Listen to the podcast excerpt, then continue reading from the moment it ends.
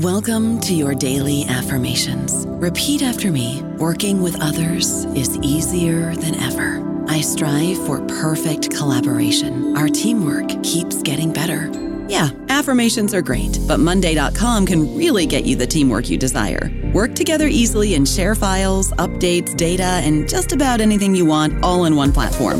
Affirm yes to start or tap the banner to go to Monday.com. Lucky Land slots, you can get lucky just about anywhere. This is your captain speaking. Uh, we've got clear runway and the weather's fine, but we're just going to circle up here a while and uh, get lucky. No, no, nothing like that. It's just these cash prizes add up quick. So I suggest you sit back, keep your tray table upright, and start getting lucky. Play for free at LuckyLandSlots.com. Are you feeling lucky? No purchase necessary. Void where prohibited by law. 18 plus terms and conditions apply. See website for details. Hello, everybody. This is Marshall Poe. I'm the editor of the New Books Network, and I'd like to tell you that we have a new and improved website. It has two new features that we think you'll love. One of them is a vastly improved search engine so that when you type in keywords, you'll get a bunch of episodes really quick. The other is the ability to create a listener account. And in that listener account, you can save episodes for later listening. So you can create a kind of listening list. We think these features are neat and we think you'll enjoy them. Please visit the site today. Welcome to the New Books Network. Hello, everyone, and welcome back to New Books in History, a channel on the New Books Network. I'm your host, Jana Byars, and I'm here today with Sara Ritchey, Associate Professor of History at the University of Tennessee in Knoxville, Tennessee, about her new book, Acts of Care Recovering Women in Late Medieval Health, out with Cornell University Press this year, 2021. Hello, Sara. Hello. Thank you so much for having me. You are so welcome. Thanks for joining me. Oh, how are you? How are things in Knoxville? Things are great. I'm actually talking to you right now from Washington, D.C., mm. uh, but, but, I'm still teaching this semester. Um, and so I'm kind of back and forth between Knoxville virtually and uh, D.C. physically. Um, but things things are going as good as could possibly be expected. I consider myself very lucky to be healthy and here talking with you. Yep, that is uh, that's that's a, that's the thing. When we want to despair, we must remember that this is actually okay. Yeah, we're actually doing okay. Yeah, I'm all, we're still kind of over it though. Yeah, yeah, I'm getting I'm getting pretty tired of it. Sure, definitely, definitely. I've uh, you know I've learned so much about myself, about my family, my work habits, my needs, and um, and now I know I'm done learning about myself.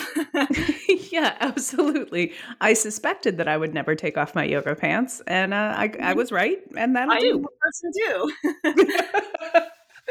All right. Okay, so I'm looking over your CV, and I see some very clear academic interests. You know, as well as your first monograph, Gender, Health, and Healing, 1250 to 1550. You've written several of these articles with these really fabulous titles, like Caring by the Hours, the Psalter is a source of gendered health care, Health, Healing, and Salvation, Hagiography is a source of medieval health care, uh, The Wound's Presence and Bodily Absence, the experience of God in a 14th century manuscript, all of which show um, a clear kind of relentless interest in the intersection of religious practice writ large and the practice of medicine writ equally large in the medieval area. So I'd like to know kind of how this happened. How did you come to these interests? How did you begin to look for healthcare kind of in this space? Um, and uh, how did you come to write this book in general? Yeah, okay, great. That's a great question. Thank you so much. I should say gender health and healing is um, just for clarification is not uh, my monograph. That's actually an edited volume and the reason it's so important for me to say that is because uh, because Sharon Strocchia, my co-editor, is so brilliant. And I know she's been on your show. And um, all of the co- the collaborators, all of the authors that participated in that volume have just been so just brilliant to work with. Oh yeah. Um, so I just wanted to make sure that I clarified that. My my monograph, my first monograph, came out in 2014 on Cornell Press, and it's called Holy Matter. Um, ah, long, yep. uh, a long subtitle, and sometimes I can't even remember what it is. Um, uh, Changing perceptions of the material world uh, okay. Christianity. So, but to answer Thanks. I'm sorry. I just wrote the copied the wrong line of the CV on no, my no, thing. It's totally, yeah. totally understandable.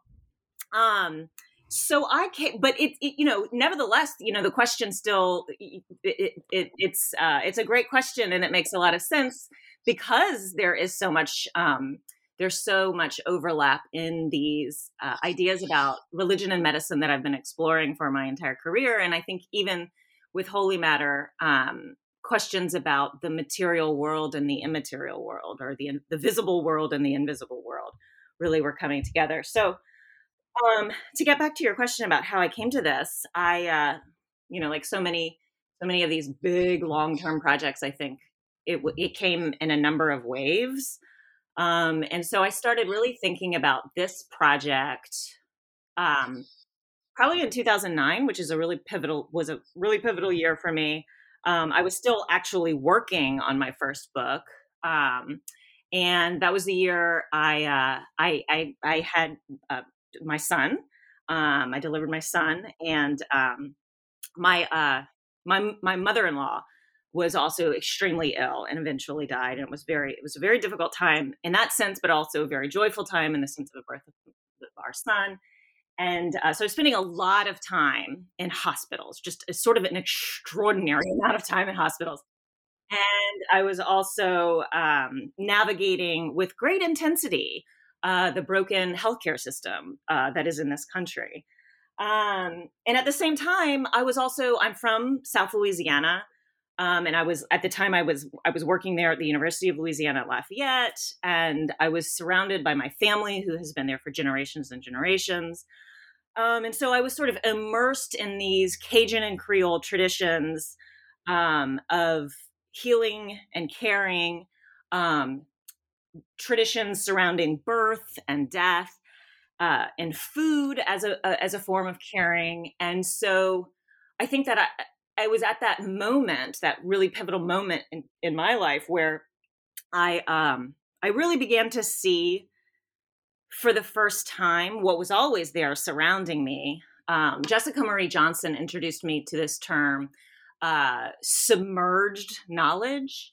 And so I, I think it was at that time surrounded by family, by caretakers of, of, of many varieties, um, that I started to see everyday acts as a form of submerged knowledge about the body and about what works for healing in terms of healing and caring. I was also, I should say, I was at the same time that semester, I was teaching the Liégeois corpus as part of a course on um, gender and mysticism in the Middle Ages. And so, as I was kind of going through these um, these these daily acts of care, I was being cared for. I was giving a lot of care in my life. I was also teaching that what would become sort of the the the the the, the first source base for this project being able to see in those um, see that i was starting to see the patterns that were becoming visible in my own life were becoming visible in the sources that i was teaching as well and i would also add so that was so that was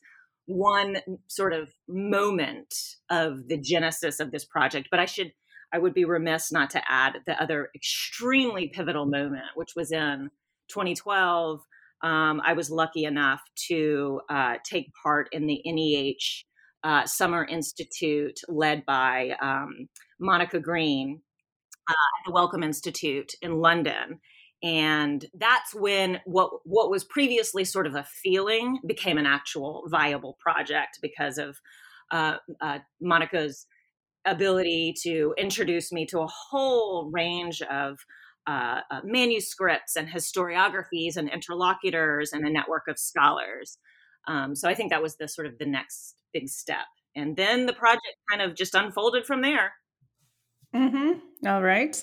Um, this may this makes sense. You know that you would in the medieval world, like the walls between the physical and the spiritual worlds are just so porous, right?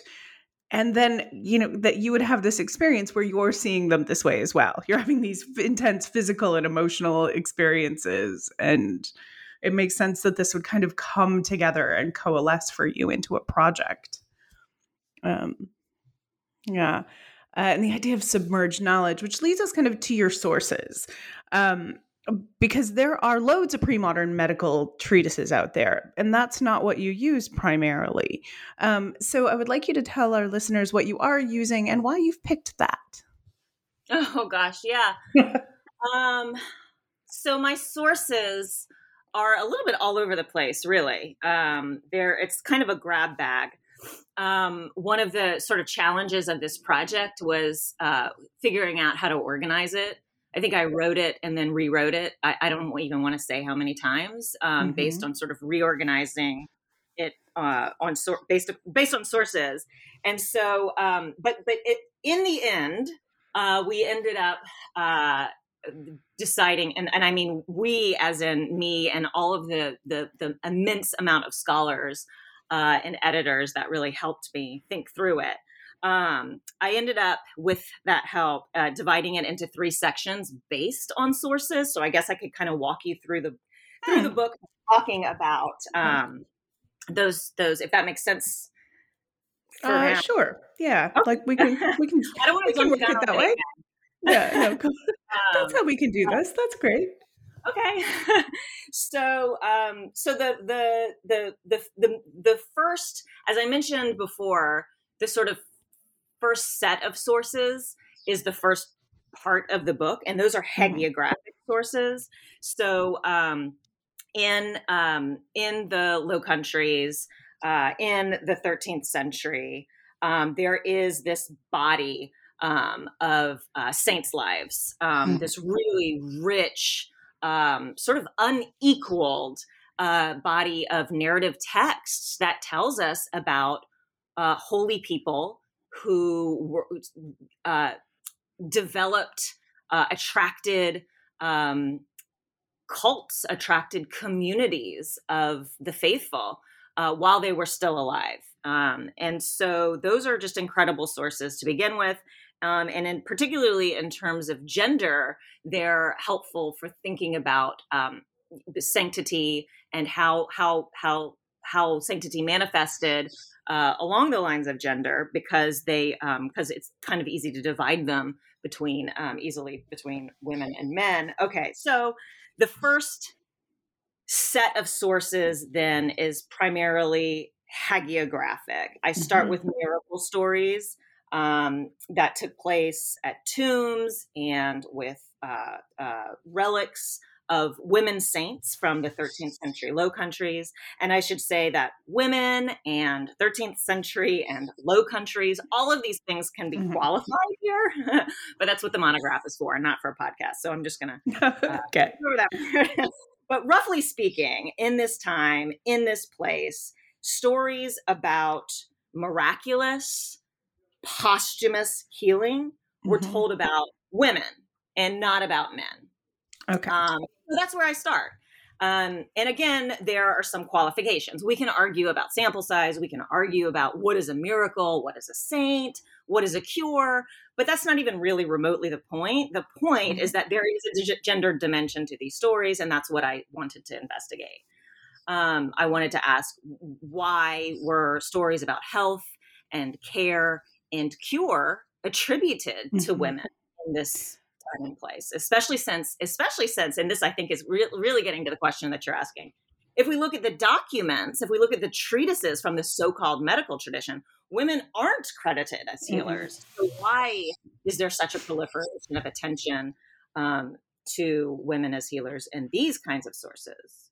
So well, I also uh-huh, yeah. go, ahead. go ahead. Well, I think it's interesting to note as well that you know if we think about um, they are so uh, so interested in cure and care that you if you you read them and you tend to take that almost for granted. You can anyway, but we could think about as well the wide variety of things that these these tales, these saints' lives could be talking about, but they really do focus on healthcare, right? Oh and, yeah, and, yeah, yeah. You know that like this is it, there's so much that isn't there in so that they can be about healthcare. And then if you compare that with medical treatises and i'm making air quotes um, where there are no women at all it's really striking. Yeah absolutely absolutely. It is the space it is the sort of narrative space that allows us to see what women were doing. One of the um, one of the the the the sort of anecdotes that really speaks to me, and I I, I think I start the book with this, but I'm going to be honest with you and tell you that I once I see something in print that I've written, I cannot look at it again. So I can't remember if it's the beginning. Understood.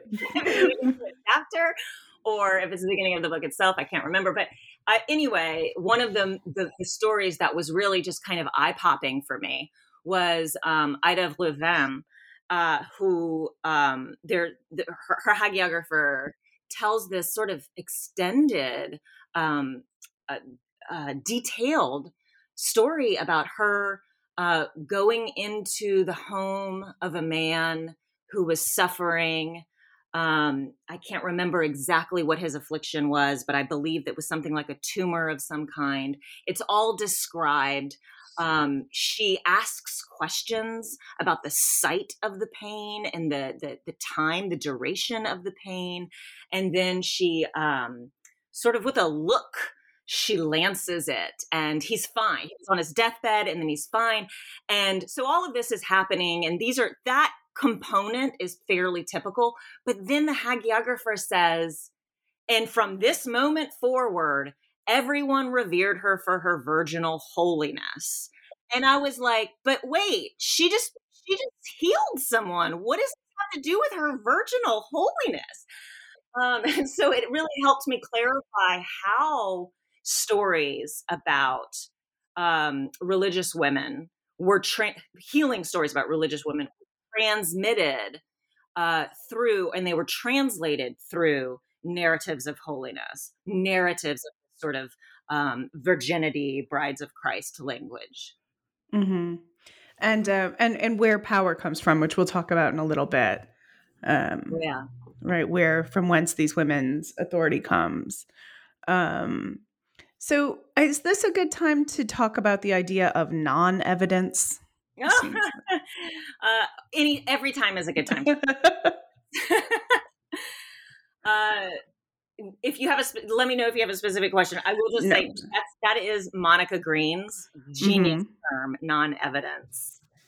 Um and you know for for me what non-evidence means is i mean i think the, the, the main thing that i want to get across when talking about non-evidence is not it's not even really it's not novel. It's it's not even mine um, it, it, and it's really a methodological argument. It's one that medievalists of color have been making for some time. Mm-hmm. It's certainly beyond the world of medieval studies, scholars in Native American and Indigenous studies and African American history, histories of enslavement, Black feminist scholars, scholars of empire, uh, they they've all been telling us they, they, they've all been showing us that what gets recorded in the archive is not the whole story.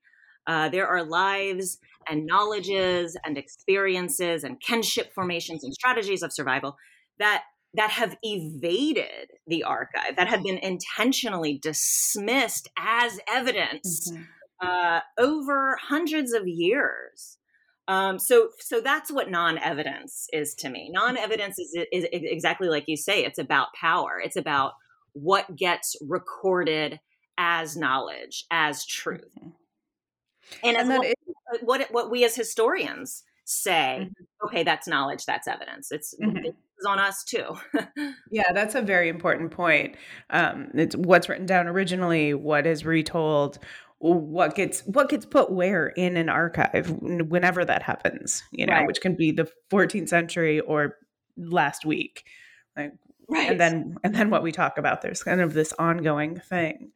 Um, so all of all of these your source material these hagiographical texts they're largely um, a lot of women talking or being talked about, right? Mm-hmm. Um, and so, what does this tell us about religious women's acts of care? Um, the power and authority they hold over sick bodies is a question you bring up. Yeah. Um, I think in part it tells us, well, it tells us a, a lot of things. One is that feminized forms of care were indeed valued. Um, they were indeed integral to uh, healthcare, the pre-modern healthcare system, uh, at least in Western Europe, um, in a way that is not reflected in our sources.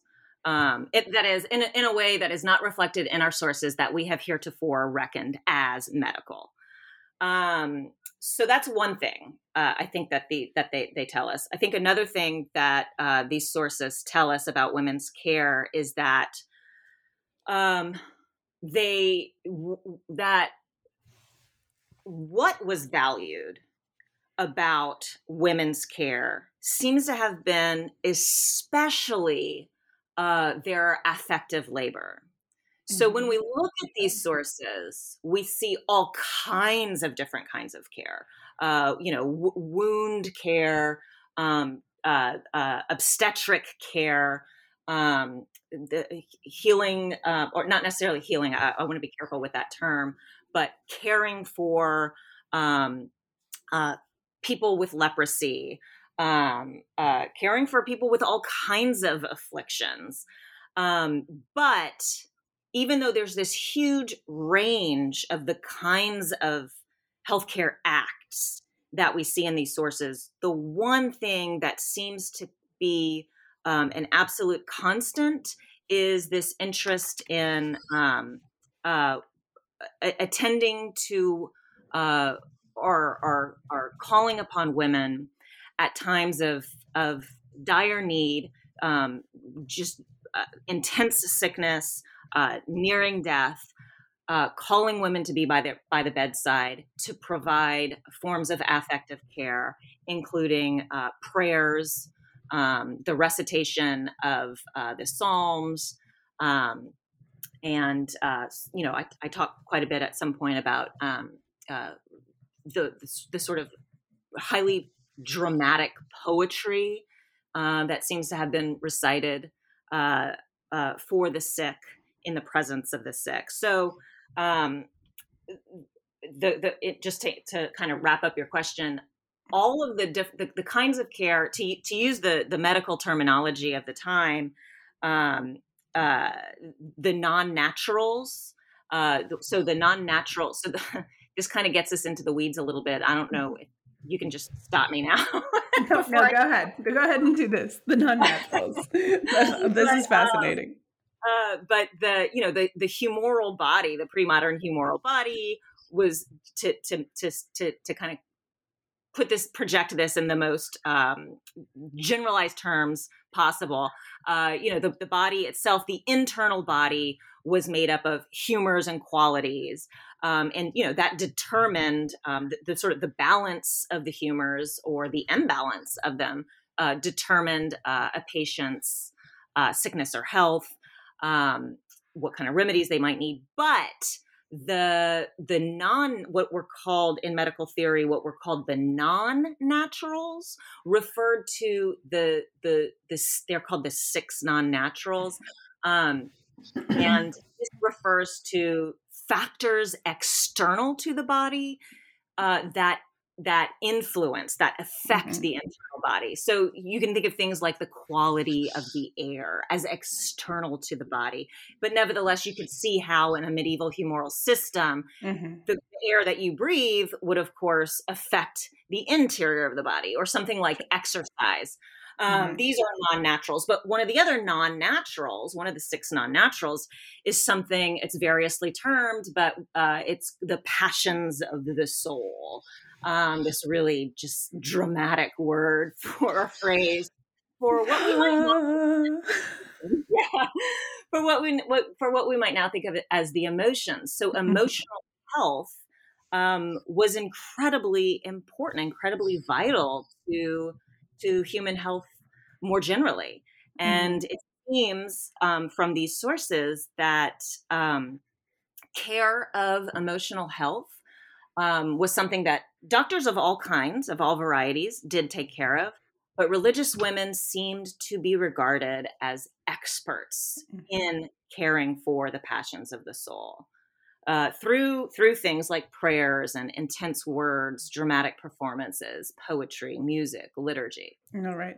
I don't know about you, but I'm very busy and I don't have a lot of time to cook. That's why I subscribe to Factor. Eating better is easy with Factor's delicious, ready to eat meals. Every fresh, never frozen meal is chef crafted, dietitian approved, and ready to go in just two minutes. You'll have over 35 different options to choose from every week, including Calorie Smart, Protein Plus, and Keto. These are two minute meals. Factor meals are ready to eat and heat, so there's no prepping, cooking, or cleanup needed. They're flexible for your schedule. Get as much or as little as you need by choosing your meals every week. Factor is the perfect solution if you're looking for fast, premium options with no cooking required. Sign up and save. We've done the math, and this is important. Factor is less expensive than takeout, and every meal is dietitian approved to be nutritious and delicious. Head to factormeals.com slash NBN50 and use code NBN50 to get 50% off. That's code NBN50 at factormeals.com slash NBN50 to get 50% off. There's so many ways I want to go right now. Um, and we're a little off script for me. So, you know, we may have to like come back. No, it's because this is so cool. And I just want to like make a quick note for my listeners, for anyone who's not a medievalist or, you know, a pre-modern historian, that like this isn't far off from what we talk about now right? Like we have this idea that medieval medicine is hideous and you know it's not it's not great but the idea that your emotional health matters is something that people are still going to talk about. It's not bad you know? Right. I just fyi i just i feel like i want to put that in you know because our students are always like well it's lucky anyone lived. And it's like well kinda. There were no yeah. you know no antibiotics but the idea that you should keep a wound clean is pretty solid. Um, okay so I think that what what I want to do now is go into part two, where you move to sources that are largely written by authorities, male authorities. Yeah. Okay. okay. Um, and so, uh, yeah, go ahead. No, that I that go, there we go. You're you're okay. off. Go.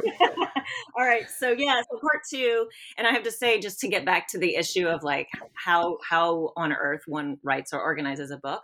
This part was such a challenge for me and every every everyone that i gave it to to read was like i don't know what you do with this. But originally it was the last part of the book and and pretty much universally everyone was like no no no. You cannot end your book on these male yeah. authoritative sources after everything that you've said. So that's how this that's how it became the second part of the book. Um, uh, so it, uh, yeah, so the so again, the book is structured by by source material, and so the second part of the book is these authoritative texts. They are male authored texts, um, and they are texts about therapeutic knowledge and therapeutic authority. So um, there are a number of overlapping discourses, uh, overlapping conversations, um, mm-hmm. authoritative conversations um, that talk about how how bodies heal and who had very importantly who has the authority to use the tools that enable bodies to heal. Um, so there are medical discourses there are medical texts um, and medical texts uh, male author when i when i'm saying medical texts here i mean very much like physician authored train university mm-hmm. trained uh, medical texts, uh, treatises, systematic treatises uh, on medicine, mm-hmm. and um, these texts make plenty of room for uh, the passions of the soul. They make plenty of room for uh, the kinds of caregiving and health providing acts that we have seen in the the first section that we've already talked about that women were responsible for um, that you know the non-natural caring for the non-natural environment um, caring for you know just basic um, emotional health but additionally you know your basic everyday regimen food you know providing healthy food a healthy clean environment this sort of thing. So they make plenty of room for that. What they what they're sort of the the the ground i guess i guess you could say that there is some anxiety among mm-hmm. all of these um, uh, authoritative discourses when it comes to the passions of the soul and when it comes to what we might think of as verbal forms of medicine so prayers um, charms or incantations, um, which are you know for mm-hmm. I, I, I can I can see why your listeners might not know what I mean by a charm or an incantation. But yeah, that would be nice. Yeah, these are just um, words. Really, they can mm-hmm. be written words. They can be uh, performed words. Um, they're they're sort of um, utterances. Uh, or, or written down in that case, not necessarily utterances, but they're they're words that are prescribed for healing purposes. Um, and so um, the authoritative medical treatises seem to um, have a lot of anxiety about. Um, they, they certainly say the you know they're not willing to say that these do not work, um, but instead they they want to these male authors, university trained authors, really want to kind of take control over the circumstances mm-hmm. in which verbal medicine can work. And those circumstances to to generalize are um, are masculine.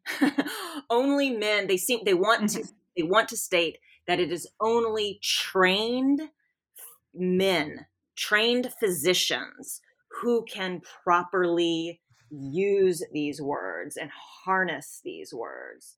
Um, so uh, so on the one hand, yeah, there's uh, uh, there's a, a, lot of discourse um, kind of trying to figure out the terms on which verbal medicine is is is able to be used.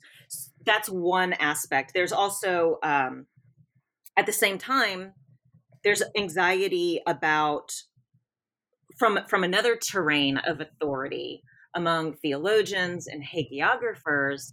There's anxiety about um, uh, uh, the place of the soul. There's anxiety about um, perhaps there's a recognition, of course, that that that the physica, that scientific medicine, uh, material based, rational based medicine is very very important. But there is some concern we notice in um, the the conversations among authoritative theologians and hagiographers about the place of the soul. Like there's some concern that maybe um, uh, there's too much physicalization, there's too much rationalization. And maybe the place of God and miracle is being um, uh, eroded by mm. medical discourses. So basically, that the whole section two is of the book is about um, the anxiety over therapeutic authority about who can heal, what are the terms on which they can heal, and it's it's if i could have written it the way i wanted it to write to write it it would have been just um just a, a head spinning overlapping crosstalk about god and the body and science in the 13th century. But uh, you know you keep running into um, our academic models of writing that simply don't allow for that that kind of messiness um, so so yeah so that's that's basically what's going on in that chapter Well, I mean, that kind of jumping, diving into that messiness, like getting into the fray of those words, and then coming back out and explaining it to other people, and meaning that's kind of our job, right? Um, right. Yeah. like, here, let me do this incredibly heavy lifting for you, because uh, that's what it is. You know, when I was reading this section, I kind of felt for these men in a way I don't usually. Um, I felt like they're in a pickle. You know, um, this works, so they know that, but it's not really one hundred percent okay. And there's women doing it, and that's not one hundred percent okay. And they're not doing it, and that's not one hundred percent okay. But it's still happening when yeah yeah there's i mean the thing that's so that was so difficult about that chapter was just there's so much contradiction. There's so much instability. There are assertions that yes yes of course soothing words and the passions of the soul and prayers mm-hmm. and charms and amulets. Yes of course these are viable modes of health but but but but but but don't trust women with them. Only knowledgeable men know how to use them correctly. but maybe women will be administering them. Yeah, yeah. right? But you should look you should be very suspicious because women women are most likely to be using them. Mm-hmm. And, and, women you know they also really want to be careful about there are women that are truly holy that can't you know they're just they're they're mm-hmm. limbed by so many different factors And you know, you've got this space where like prayer works. And that's and an incantation is just kind of a variety thereof, right? Of like yeah. verbal, like a magic but uh, God approved, Matt like yeah you know i not not that not magic but you know this thing this supernatural power mm, but it's really close to prayer too which is definitely women can pray but they can't pray for like it's right they don't have that spiritual authority it's uh, this is a really tough path to chart um, and there's you are a little bit free of that much free of that when we move into part three and that's just the communication that women basically had with another with one another Right. Yes. So part three goes into a new kind of um, text. And so part three basically says, all right, all right, all right. So, so, you know, if you look at something like Danielle Jacquart's um, uh, study, uh, you know, amazingly thorough study of uh, practitioners, then we find 1.5% of the total number of practitioners um, in the Kingdom of France from the 12th to 15th century are women 1.5% and yet we look at something like these hagiographic sources and and it, even though uh, you know the i use hagiographic sources that's not the we're not limited to those i mean if you look at things like romance and poetry women are mm-hmm. constantly appearing surfacing um, as you know using potions and using herbs and healing you know, fallen uh, knights and all kinds of things. So um, it, it's this sort of, um, okay, sure, we do not see women writing systematic medical treatises. Um, and we don't find that Monica Green has done an incredible study of the, the, the manuscripts and shown that you know, w- when we look at women's communities, we also don't see academic medical treatises. And yet, nevertheless, we know. Um, we know from um, the the number of hospitals um, that women ran. We know from mm-hmm. Um, uh, records like these hagiographic sources that women, we know from anthropological studies that women are still providing the bulk of care. So, so for section three, I was just sort of like, okay, well, what do we have? What were women reading? You know, what were, if they weren't reading academic treatises, well, how, how were they gaining knowledge about the body and health? Um, so for that for that section, then I look at the the, the the the the the kinds of sources that women did have in their communities, and that is um, so. I, I that section is uh, divided into two different chapters. One is on psalters as a genre of book that circulated through women's communities, and specifically through women's communities that we know for a fact ran hospitals. Um, and then, um, uh, you, um, real quick, what's a psalter? Oh yes, of course. Um, that's not knowledge you're born with. That's not intuitive. uh, so a psalter is um, it's a it's essentially a prayer book. It's a book of psalms, and technically, the books that I look at would be called psalter hours, which is so they're um, they're uh, the psalters. So the book of psalms, this central um, uh, book in um, uh, um, uh, both Jewish and Christian tradition, um, biblical book, and then also um, the the Psalter hours is more a, a, a, better terminology for the kind of book that I use. So it's not just the Psalter that is. It's not just the course of Psalms. It's also uh, there are daily prayers. There are prayers. Um, uh, there are sort of specific prayers for specific times, but there are also the reason I chose the, the, the specific manuscripts that I chose was there are also a number of incidental texts, a number of texts that were inserted into what could be what what one might regard as a sort of a formulaic prayer book, mm-hmm. the Psalter or the Psalter Hours might be seen as otherwise formulaic, what we have among the um, Judith Oliver collected um, 41, uh, uh, noted a, a, collection of 41 psalters from um, beguinish I'll say, communities, mm-hmm. human being like communities um, in uh, the southern Low Countries, um, in uh, the, around the Meuse Valley, this river valley, um, and uh, they all sort of have sort of improvisational texts. So, in addition to the formulaic, um, the standard Psalter, the standard Psalms, um, and prayers, there's also more individualized components as well, individualized readings. And those tell us a lot about how women were using these books. Um, they allow us to kind of make some movement beyond the traditional liturgical use of a mm-hmm. book to think about it, uh, to think about this book guiding women's knowledge and guiding women's action um, in other terrains as well, um, outside of just the standard um, liturgy. Um, so uh, yeah, so so on the one hand, I look at psalters, and mm-hmm. psalters have the psalms, but they also um, include things like poetry and regimen and liturgy and saints prayers, and then um, in the other the other uh, section, I I look at uh, uh, miscellanies, devote what we might call devotional, a couple of devotional miscellanies um, from the 13th century, uh, from women's communities, and to think about how um, how women were well, the 13th and, and uh, early 14th century, I should say.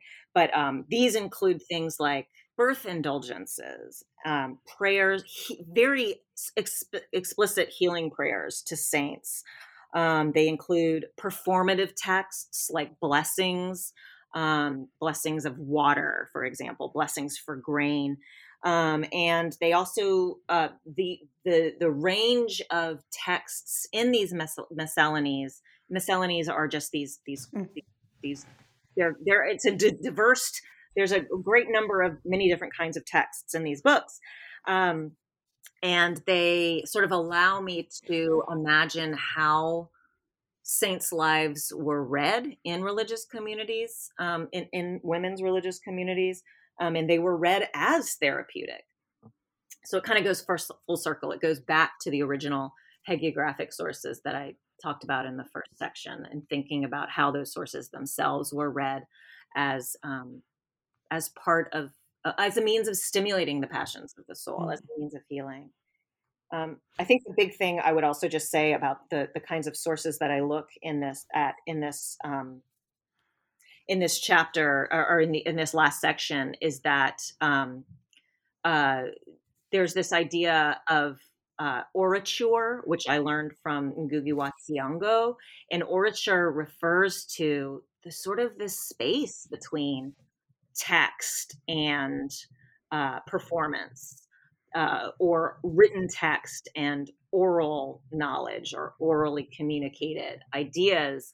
Um, and so, getting back to the question about non-evidence, um, I and why why women's communities, religious communities, don't have medical texts in them. Why why we don't see um, these academic treatises in women's hands? Well, it seems from from the text that we do have that medical knowledge humoral medical knowledge was communicated not mm-hmm. through in women's communities was communicated not through um, uh, these systematic treatises but through orature through oral performance that mm. uh, knowledge about the body and health and healing was transmitted in women's communities in the space between the written and the oral um, through media like poetry and images. That's fascinating. So, I mean, did they see themselves as healers? That's a great question.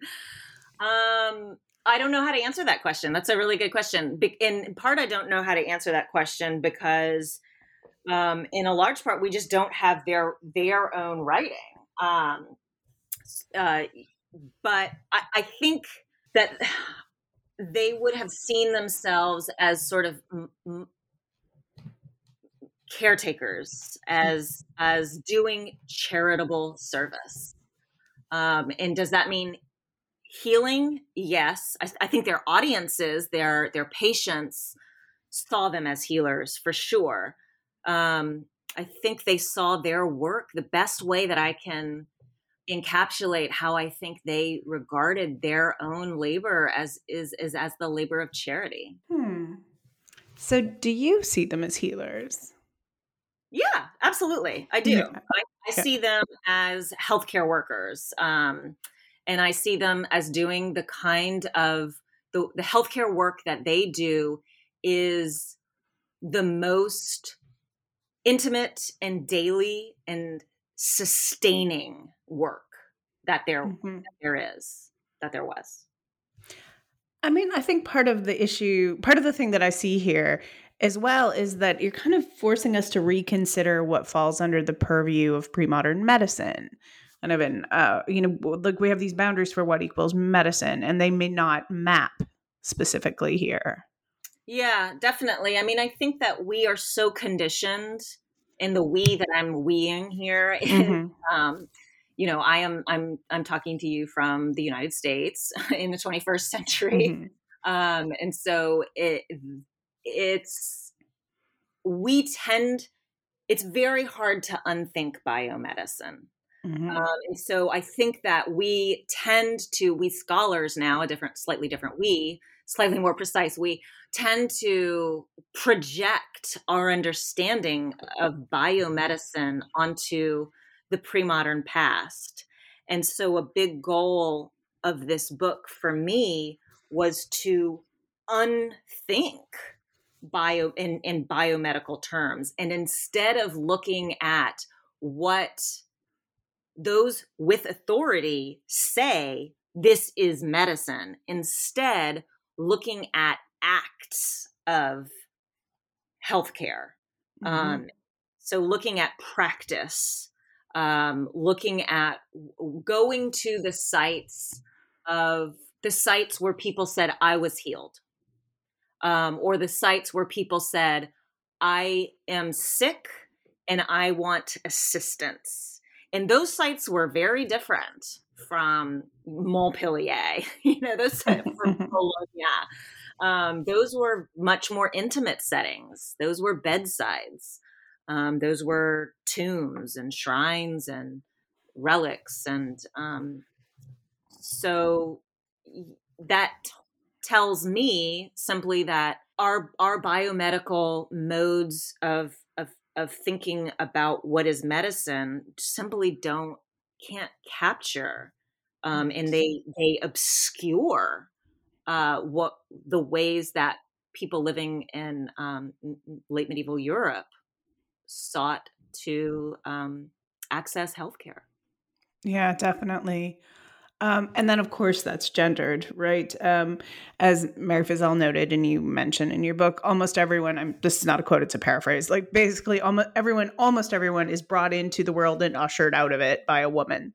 So it's hard not to think about that, and uh, you know, yeah this, definitely very gendered division of labor and and and thus the care of those people in between those two moments uh it's like is also going to be gendered I'm going to be gendered female yes absolutely um montserrat cabré just just you know like just like so many of the other scholars i've mentioned uh are just absolutely brilliant wonderful scholar really blew the lid off when with her observation that women didn't receive occupational markers, meaning they didn't get professional titles. Um, they you're not going to find women as healthcare workers by going around and looking for uh, terminology like doctor or hmm. physician mm. or surgeon or even in, in many cases midwife. Um, instead, you have to look for the kind of healing and healthcare acts. And when we're talking about medieval medicine, healthcare acts are preventative health, regimen, eating good food, having a clean environment, um, making sure you get fresh air and exercise. That's women's work. Yeah. What? Yeah. Wow. Wonderful. Um, I was really impressed by these women. I mean, like I, I, felt while I was reading, I felt this like reverence and fondness for them. I imagine you do as well. Oh yeah, sure, yeah. definitely. Yeah, definitely. I mean, um, they are they are wild and wacky and uh, fascinating, and yeah. I mean, I, for me, they are. You know, we we use today, especially now, the language of essential worker mm. and mm. um, um, you know, like fir- first first line, uh, frontline workers. Sorry, um, and that's that's what they're doing. Um, they're essential. Mm-hmm. Okay, so let's talk about your afterword and your search for a place to end the book. Oh gosh, yeah. yeah, I don't know if I need to ask a question after that. I think you can just go from there. uh, yeah, I mean, I I couldn't end it. I couldn't finish it. So the only reason that I was really able to end it was um, by okay, well, two. I would say two things. One is I had to be incredibly uh, precise and incredibly limited on the one hand because if you start looking the way if you start using the these kinds of methods you know non-evidence for example um, you'll never not find things you, um, sure. so you know i just kept like lucy barnhouse published this really great article in medieval feminist forum right right as i was trying to finish and she was she's like basically seeing very similar patterns um, in in in germany and I was like, oh my gosh, do I need to, you know, like, do I need to stretch into Germany? Do I need to go into Italy? No. No. no no, you don't. yes, exactly. So um the and then the other I think one of the other things is um, my my uh, lovely editor at Cornell, Mahinder Kingra, was like, "You're gonna get questions about witches. you know, you, I want to say something about the witches."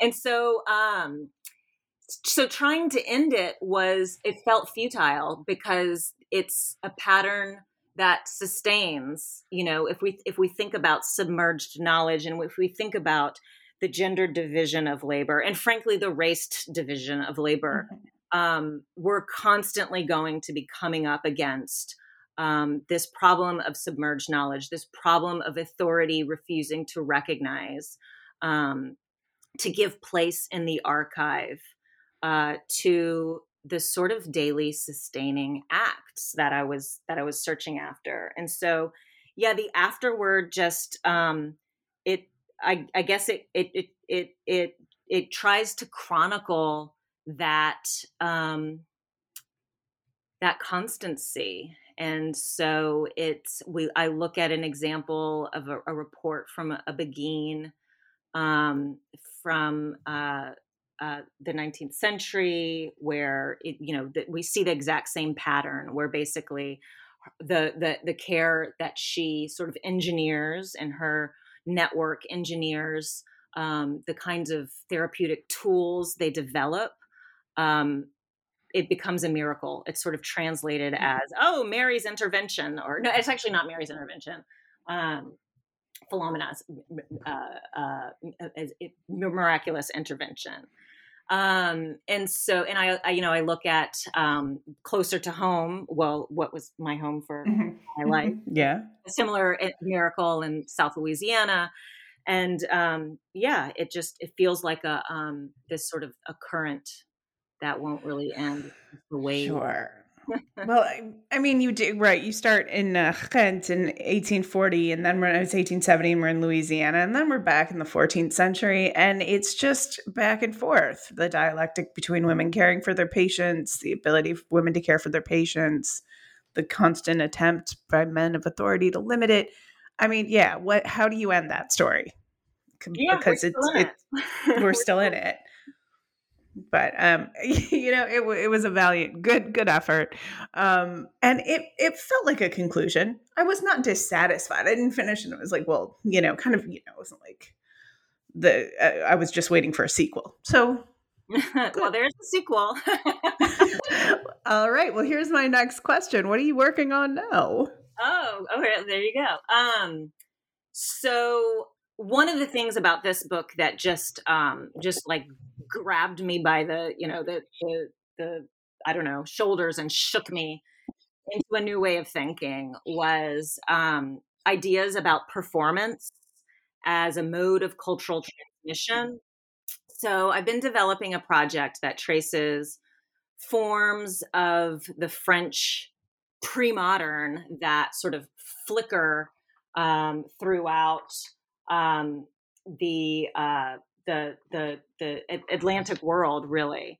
Um, so um, I really want to break with. Um, I've been ri- writing, you know, in a very traditional academic mode with the academic monograph, and I want to break away from that as much as possible. Um, uh, and performance uh, as an analytical lens allows that. Um, I also really want to question my own position um, in a more sort of um, upfront and visible way. You know where where I came from and how my own family history um, helps has shaped the way I have seen the medieval past. Um, it becomes you know especially with the with this um, with acts of care when we end in Louisiana. I mean, it's clear to me that the way that I see the medieval world is is very much filtered by my own um, my own cultural context, um, and so you know there are models like kendra field for example has written a wonderful book that that uses her own position her own family history to think about um, uh, migrations um, and so that's kind of become a model sarah knott i think is another example her book um, i think it's called mother is a verb um, really breaks with academic modes uh, or the academic monograph to think about um, how to assemble fragments and personal experience into um, longer, deeper histories. And so, what I want to do is, like I said, um, I'm interested in sort of tracing these um, modes of performance um, in the French pre modern that flicker in the Francophone world, particularly in South Louisiana and the Caribbean. So, things like carnival festivities, mortuary rituals, the Cajun and Creole ballads that I grew up with, which are all about Saint Barbara, and you know, like they're all very, very medieval, um, and they exist today because of the mixing, the hybridity, the mixing with indigenous traditions, um, with African, Senegambian traditions and practices and knowledge, and so. Um, I, all I really know is that I'm, I'm still I'm still working on performance traditions. I'm thinking about them from um, from my own my own positionality my own perspective and i'm really trying to challenge simple notions of the pastness of the medieval past and to sort of dismantle schemes of periodization that that make the medieval inaccessible um, otherworldly um, and i want to insist on access um, so We'll it's been it's been hard writing in in our current situation. yeah. But, uh, but hopefully that'll get off the ground soon.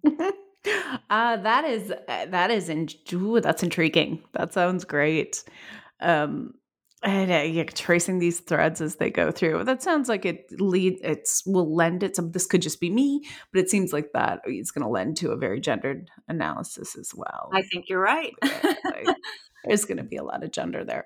Um, that sounds great. Wow. Thanks so much, Sara. What a great time. Oh, goodness. Thank you so much. I hope that one day we bust out of um, isolation mode and I can I can talk with you in person. But I've been enjoying my coffee while talking to you over my computer screen. yeah this is this has been great i would i think a glass of wine and or belgian beer is probably a better choice Ooh, here when you well, the next time you make it over, you know, I'm just sitting here in Amsterdam waiting for people to visit me again. Oh gosh, um, I bet. I also I would like to go home or anywhere else.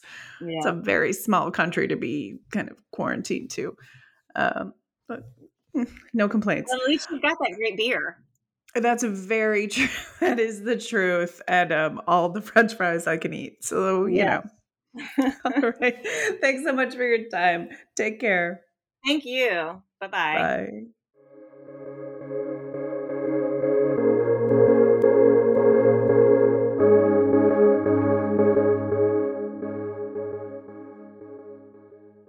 Hello, it is Ryan, and I was on a flight the other day playing one of my favorite social spin slot games on chumbacasino.com. I looked over the person sitting next to me, and you know what they were doing? They were also playing Chumba Casino. Coincidence? I think not. Everybody's loving having fun with it. Chumba Casino is home to hundreds of casino style games that you can play for free anytime, anywhere, even at 30,000 feet. So sign up now at chumbacasino.com to claim your free welcome bonus. That's chumbacasino.com and live the Chumba life. No purchase necessary. Group. Void prohibited by law. See terms and conditions. 18 plus.